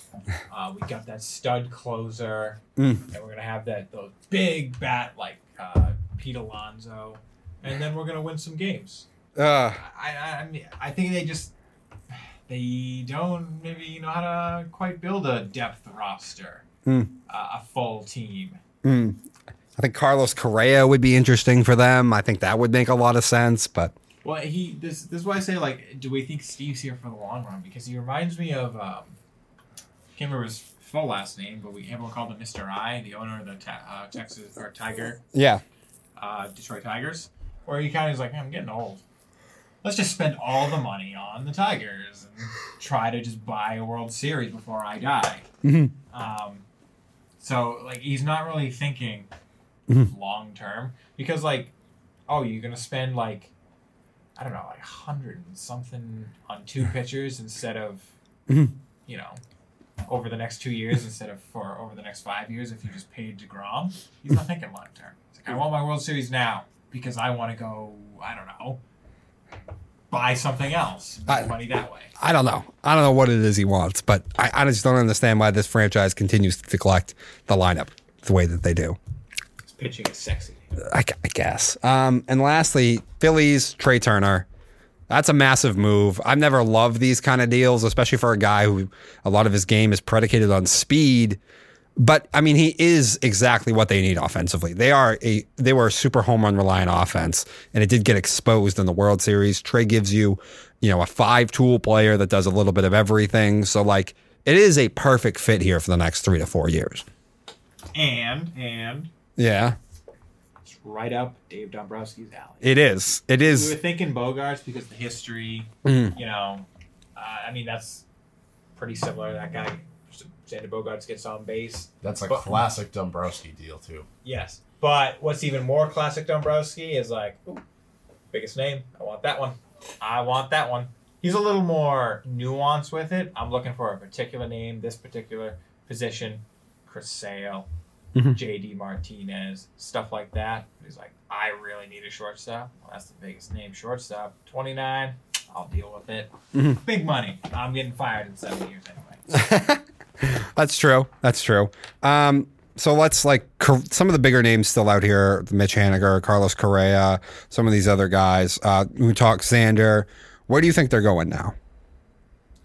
And who, who, who any big teams here to watch? Now we knew Philly was going to get a shortstop. We just argued on which one. I thought it'd be Xander. It ended up being Trea. So Xander and Correa still floating out here. What are you thinking now? Well, I mean, I still think the Mariners could use maybe another bat or two as well. Mm-hmm. They were they were crap hitting in the playoffs, Mhm. uh, and I, like I said at the beginning of the show, I think there's probably going to be. I don't think big splashes, but there'll be more moves from them. The Brewers need to make a splash somewhere. Mhm. Um, uh, do we think the Angels are done? No, I don't think the Angels are done. I think the Angels have got to do something here to try and keep Shohei in town. So they're going to do Yeah. something. But I mean, I expect them more in the pitching realm.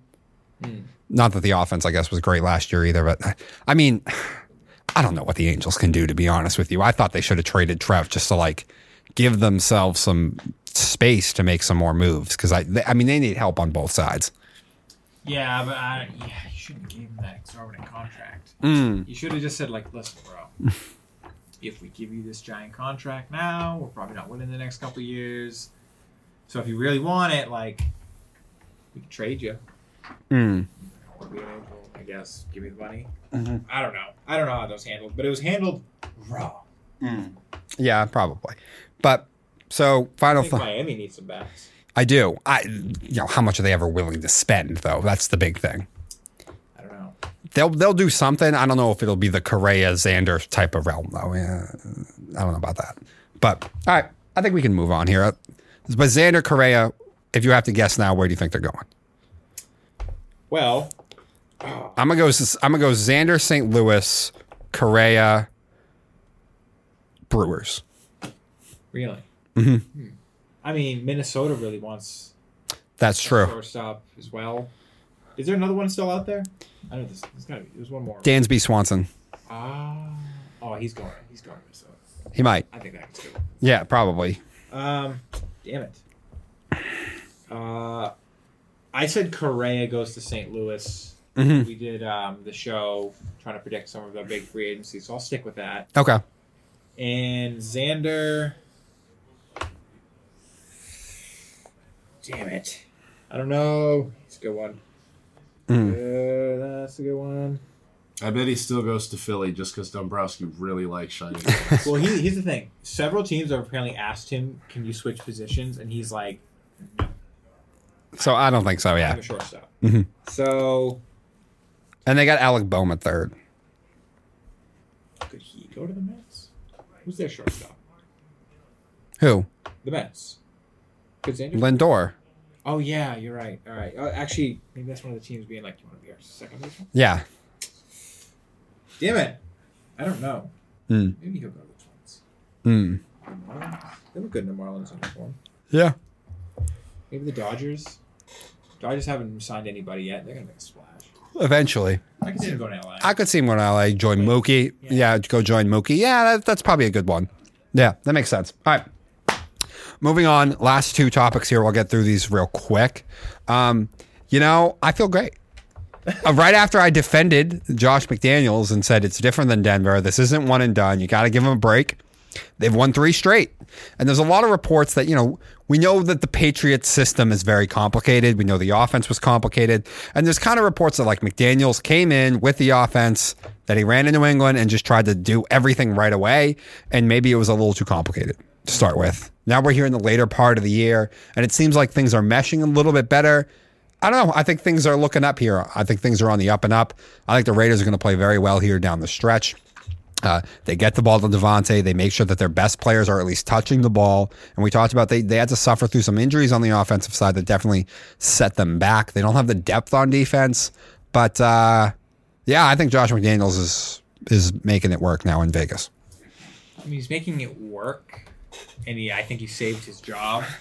No, I mean, even though uh, uh, Davis there came out and said like, "Oh, I like him," I'm not fire him. He made me laugh. So uh, you got the Rams this week as well. So that's a winnable game. Mhm. You're right; it's getting better. But like, is it Josh finally figuring it out? Is it them kind of just being like, "We're not a great team. We don't have much to play for, and we're able to relax a little more," or were Derek Carr's tears just uh, a kick in the ass? Being like, "I can't let this." He's so nice. Come on, we made him cry. No, I think I think they're just getting the system. I think they're getting the system more. I think Josh is getting it. Josh is probably he's a rigid guy. A lot of the, a lot of those Patriots guys are. Uh, I think he's probably sort of started to make it work a little bit more with the team. Maybe thrown some things out that he wanted to do that they don't want to do, or ways wasn't working, and they're they're just getting more comfortable in the system, which is a super complicated system. And we've heard that a bunch of times. It's one of the reasons we've heard wide receivers not work who are drafted in New England, is because of how complex the offense is. Or like, uh, was it uh, Reggie Wayne? Yeah, in 2015. You can't do even. That's too hard. Yeah, exactly. So I, I think there's a lot to that. yeah.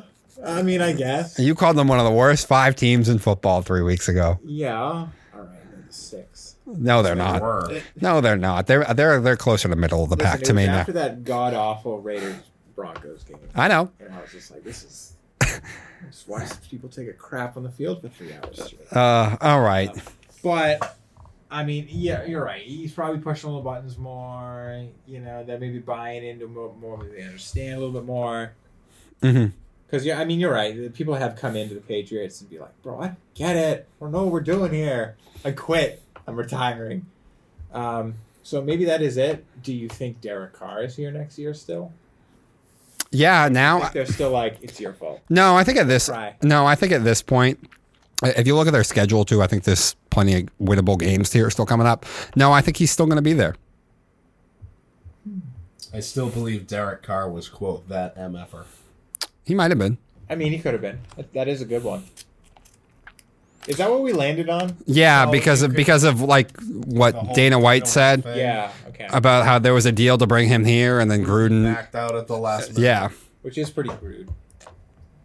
Mm. that does seem like something Gruden would do. But like, I don't 100 percent trust Dana White on that. Gronk confirms some of it, Mm. vaguely, but Gronk himself is not the, the best source. Ah, I get it. All right, with that, moving on to our last segment. Um, you know, it was a it was it was exciting at the end. You know, San Francisco almost blew it, but it was about the most costly win you could ever have in the NFL. Um, Miami and San Francisco. Miami ended up pulling away. I think the final was 33 17. They got a late fumble from Tua and then got a touchdown off of that. Um, but I thought the game really provided clarity uh, for both teams. It was it was a big thing for both teams. Now, I know Tua was facing Tua was facing the best defense probably in the NFL that is now healthy. So I I want to give him a little bit of a pass, but like when Jimmy Garoppolo went down, the game was tied at 10. You're facing Brock Purdy, Mr. Irrelevant in the draft, and you lost. And not only did you lose, you lost a lot because of Tua. I mean, he was awful in this game. Um, really, the first drive scripted. They hit the big play to Tyreek Hill, After that, they don't do anything else until Tua hits him in the fourth quarter on one more long pass on a busted coverage when Tyreek is wide open. I mean, other than that, Tua did nothing. He turned the ball over three times, two interceptions, um, and and you know you can win games with Tua. Like Miami has proven that. But the issue is now is when you have this system, McDaniel, Jaylen Waddle, Tyreek Hill, and you put up as many points as they have sometimes, he looks so good that the question was like, oh my gosh, are they going to have to pay him a bunch of money now? Because I mean that that that option's coming up now. He's been in the league here for a couple of years. I thought this game probably probably gave Miami some clarity and something to go to Tua about and be like, listen, once again, it's not the first time just this year. Go back to last year and multiple times this year. You finally faced a playoff caliber real team with a defense, and you were bad. And this was about one of the worst ones he's ever even had. And like, you can't, you know, you're not getting 30, 40 million dollars. You can have a Jimmy G type contract because that's what you are. You you run the offense well enough, you get the football to the right people at the right time and let them do the work afterwards. But that's what he is. And I thought if you watch the games, you should have known that. But I thought today, uh, last Sunday against San Francisco, proved that once again. On the flip side, San Francisco was having a lot of indecision what they're going to do at quarterback. Now with Jimmy G once again suffering another injury, like season-ending injury, it's probably over for him in San Francisco. Um, you go with Trey Lance, or you go big game hunting and try and get Tom Brady, Derek Carr, or anyone else you might find there on the market. But you can't, you can't, you can't do this again with Jimmy. You, you just can't. You can't have another, you know, season-ending, back-breaking injury. I know they love him in the locker room, but you can probably sell it to them now, whereas you couldn't before. But you know, once again, Jimmy G going down like that, it's like it's kind of the final straw there. So Uh, I mean, the problem in Miami is I think it's like I kind of, I guess, the same problem in San Francisco. Tua does seem to be really liked, but also by his coach. Mhm. McDaniel seems to really like him. You know, maybe he's just like, oh, the day I get a real quarterback, like I'm winning Super Bowl after Super Bowl after Super Bowl with this squad. Maybe that's what he's thinking. He's just like, I'm going to make the best of it, earn my money, um, prove I'm the best type of stuff. But I, I don't know. He just seems he likes Tua a lot. mm, He, he likes to scheme up with that guy, whatever it is. Maybe he'll lobby for that. Now, should you give him forty million dollars? No. No. But like, I mean, when you're putting forty million dollars in the NFL on one position, you're already you handicap cap yourself enough. Mhm. Like, you gotta at some point you gotta. One of these guys is gonna sit down and is like, look at Tom Brady. How many Super Bowls has that guy won? Mhm. You want that kind of legacy in the least bit? You want to even be mentioned with that man? You're taking a freaking pay cut or getting somebody else. Every year that becomes more and more irrelevant. Yeah. Wait, wait. Irrelevant? Why? Because no one's doing it. No, like this taking pay cuts and hometown discounts, like the cap number is bulaka. Like if you're one of these crap teams, right? Like the Falcons or Yeah. the Jaguars, it's the only people that give any shred of a you know what about you live within a handful of miles from the stadium. Mm. If you're a team like the Chiefs or the Patriots or the Rams, look at what they just did. Or the Bucs, or even even Okay, but Brian, but you're talking Bay. about taking discounts for guys who are elite players. What has Tua ever shown you that he's elite? I'm not He- making the argument that Tua is elite. In Oh, okay. shape, or form. Because he I'm he's clearly a guy that has to get pulled. He's not going to I'm pull the team. Is you can still pay big money to elite positions. What's what's big and you can still put a winning team together, like 35 million, 40 million, 50, 80, 80 even maybe. Well, to a quarterback. Well, Aaron Aaron Rodgers Aaron Rodgers would say you can't pay 50 million and have a winning team. Okay, I get the other ones though. dude, you're a trippy head case. Aaron. Aaron? Just- Yeah. please. Like, not to mention the cap's going up to I think 220 million Yeah. next year. Mhm. Real money is what matters. The guarantees like that. These Mm-hmm. contracts are so phony and false years and backload this and frontload that. and incentivize every other little stupid thing. Like, Well- and there's so much language to get out of these deals. Yeah, but uh, the quarterback one is becoming harder and harder to get out of. What's the number here? We're thinking what, like 20, Uh, Uh, that's what I would pay. 23? I'm not going. I'm Him. for Tua. I wouldn't go over that. Yeah. That's about all you can ask for, and that's about what Jimmy G's contract was. But the problem is now is ever since Jimmy G got his deal in San Fran, it seems like every time a quarterback gets like the next quarterback deal that gets done, hmm. almost in principle, seems like they give these guys an amount of money that almost to a degree like is it's like they're making it a point to blow the last deal out of the water. Mm-hmm. Yeah, and I, Like- but I don't like- think I don't think Tua and his agent could could honestly come to the table and try and do that. No. He just has not had enough success. Well, here's the thing. To, to the point of team or players shouldn't take hometown or discounts to win. I didn't say they shouldn't. I said they don't have to Well, here are the top paid quarterbacks of last year: necessarily. Ryan Tannehill, Mm-hmm. That's not gone well. Uh, Patrick Mahomes. Okay. Sin but since he signed it, he's won none. I know he's been there a couple times. Yes. You know that's kind of the outlier. Kirk Cousins, Mm. Jared Goff. No. Last year, Aaron Rodgers, mm. twenty-eight million dollars. Carson Wentz, Lamar Jackson. There is two Super Bowls in that entire thing, Mm. And both of them were when they were younger with younger man contracts. Yeah. So right now it's still like it's not working. It's not working yet. Listen, I understand like it's a rough game. Get your money. But if you want a legacy and you only care about winning and you're willing to, you know, shoot yourself in the chest with a shotgun when you're 55, um, you know, take a discount, win championships. Yeah, I agree. Although I I, I get his point on the irrelevant though, because now like no one's doing it, so it's going to get to a point pretty quickly just by the law of averages here that like everybody left in the AFC Championship is about to be making a ton of money. Allen, Burrow, Mahomes. Now Burrow's probably not making it yet though. Uh, no, Allen has his money though.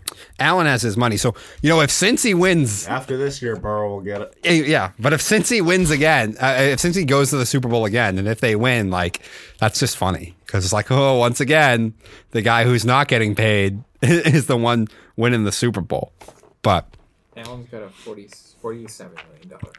okay, so let's look at the Dolphins, by the way, though, because so so because you you know you all want to call me a hater, whatever. Twenty to seven over the Pats. 42-38 over the Ravens the Ravens secondary in that game was shot to pieces. They beat Buffalo. They did only put up 21. Then they put up 15 against the Bengals, 17 against the Jets, both losses. Only 16 against the Vikings, who aren't even a great defense. Then they beat the Steelers. They put up 16, although I think that was Thompson. Um, and then 31-27 over the Lions. So, I mean, this is where it all comes from, right? 31 27 on the Lions, 35 points on the Bears, 39 points on the Ravens, 30 points on the Texans. The minute he plays a, a, a even decent team, it's, it's 20 or points or less and a lot of losses here. Like, I don't know how anyone can come to the table here with Tua and, and, think that he should be paid $30 million or more. like, I think it's it's pretty clear what he is. Well, it is, but that's that's the landscape of the league. even though people like Emmanuel Acho are trying to sit here and say he's a top five quarterback in the NFL. I was kind of just going to say that. Like, listen, we can look at this and be like, listen, come on, I'm not going to pay that minute. But, you know, when the landscape is like this, when there's not always a quarterback available, sometimes a man undeservingly gets 30 plus million dollars a year. I thought this game should really, it, it was, I thought it was some real truth serum for Miami. Some more confirmation that despite all the success that we've seen now this year, you're kind of, you're still in kind of the same position. And I don't want to sit here and say like he, he hasn't gotten better because he has. But at the end of the day, he's, he's a low ceiling guy. He's small, below average arm, I'd say, and not that athletic and injury prone. Like, Yeah, I don't disagree with any of that. but the, the problem is just Miami decided to win games with him. I know. I know. When they when they got him the whole world. But I mean the minute the minute things aren't ideal for him, you you're missing one tackle and then all of a sudden it, it goes to shit. Like that's not the NFL. Maybe he's a nice guy, and then maybe, maybe he'll understand. They're like, listen, we paid Tyreek. We're gonna have to pay Waddle. Um, Got to pay the left tackle. You got to pay Armstead. and He's really good. Like where our, our running game isn't bad either. Yeah. we got you some. The point is, we, we got you some guys that we're paying, and we're gonna need to pay. Mhm. If you want this to continue, we can't pay someone yeah, and just see if he gets it. maybe. All right, we're ready to wrap it up. Jesse, right. take it away with the Tommy report first Yeah. here. Well, there's a rumor going around Mm-hmm. that maybe, maybe Tom and Bill will get back together next year. I think I half jokingly said that like months ago too. Well, I mean, like, from I mean, Tom once said when he first left, "I'm never going back there. I hate the cold." Blah blah blah blah. But like, But that's fodder. but his wife still left him, and the Patriots fans didn't. so, you know, people when they're down, you know, you'd be surprised what they'll go back to. They go back to what they know, what they love. Okay, I love them. Not for nothing, hearing Brady say the next one, whenever someone asked him, What's your favorite ring? Yeah. For a lot of us working class stiffs, was like better than any porn we could ever watch. It's like, Oh, Tom, yes, oh, yes, yeah. more of that. Give us more of the next one. None of us ever clamored for Tom Brady. Can you do the dishes? Tom Brady, can you, can you, can you clean up the toilet room? Can't you tell it's me, Tom Brady? None of Pick us ever kids. clamored for her. Pick up the kids. Tom Brady, I need you to pick up Benny from soccer practice. I'm going to jujitsu. I want. I want to work. I was uncalled for, Tom. I, I feel your pain. Come back to New England. Yeah, I want to. Tom, husband, I want to work. you need to stay home. Play football. Uh, I but wonder if Alex I still don't- gave her any rub downs. Who? what? Alex Guerrero. Oh, Oh, jeez. probably. They seem like that kind of people. Your wife's very pliable, Tom. How'd you find that one? Pliability is ability. Um, I don't think he's coming back. No, no, no, I don't think. I don't. I think he's going to San Francisco if he goes anywhere. Probably. Uh, he'll go somewhere. Yeah, I don't think he wants to retire now. No, no. Now he doesn't have to have a stupid family to look at. All right, and that's been the Tommy report. All right, are you gonna you're gonna announce the Darwin, right? oh, sure, I can. I you know be remember just don't go over the top here, okay? We we gotta oh no no definitely record it, but we we, hit- we have to hit all three phases here, okay? what does that mean? You you know You sound like I should go over the top. Watson, both lawyers, and the you know both lawyers. Just both sides. Oh, oh, You know what to do. all right. All right, you ready? Yeah, Darwin a- Award. Darwin Award. All right, drum roll, please. This week's Darwin Award winner is the victims of Deshaun Watson. Why? Specifically, kind of why they decided like let's buy some tickets, go watch some football on Sunday. They went and watched Deshaun Watson play his first game back of the year, and I don't get it, man. Maybe there's some logic there of like, oh, let's let's remind people that this happened. It's like, all right, you're now giving the entity that is employing him and giving him millions of dollars your money. And I don't know, kind of embarrassing. I I wouldn't. I tend not to go watch people that screwed me over in some any way, shape, or form. Not on your level, ladies. But I don't watch them in their job. I don't want to go watch them work. Just don't. I don't want to think about them. To be honest, that's how I roll. Not these ladies, though. No, they don't take it over. I mean, I just think it, it adds. It was dumb. First off, you're saying. Eh, Well, first off, it's like you said they want to. Tony Buzbee, who's the lawyer, who, by the way, Watson and his people were saying that, you know, this is attention seeking by Buzbee, all that kind of stuff. And they say well, to try and make sure that the public knows we still matter. Now, there, I have two problems here. First one is you decided to settle out of court. You took the money. So, like, if you've opted yourself to settle out, you don't matter anymore. And you decided yourself not to matter. Nobody else decided it. You did. And the second thing is, it kind of feels like it just gave more uh, credit to the idea that maybe a lot of this was a ploy for money and attention and media stuff. Now, if there's this many 20 something counts of it, I'm sure there where there's smoke, there's fire. And by the way, you you you went rogue there. We were going to give it to everyone in the situation. We were still going to give it to Deshaun, the lawyers, everybody.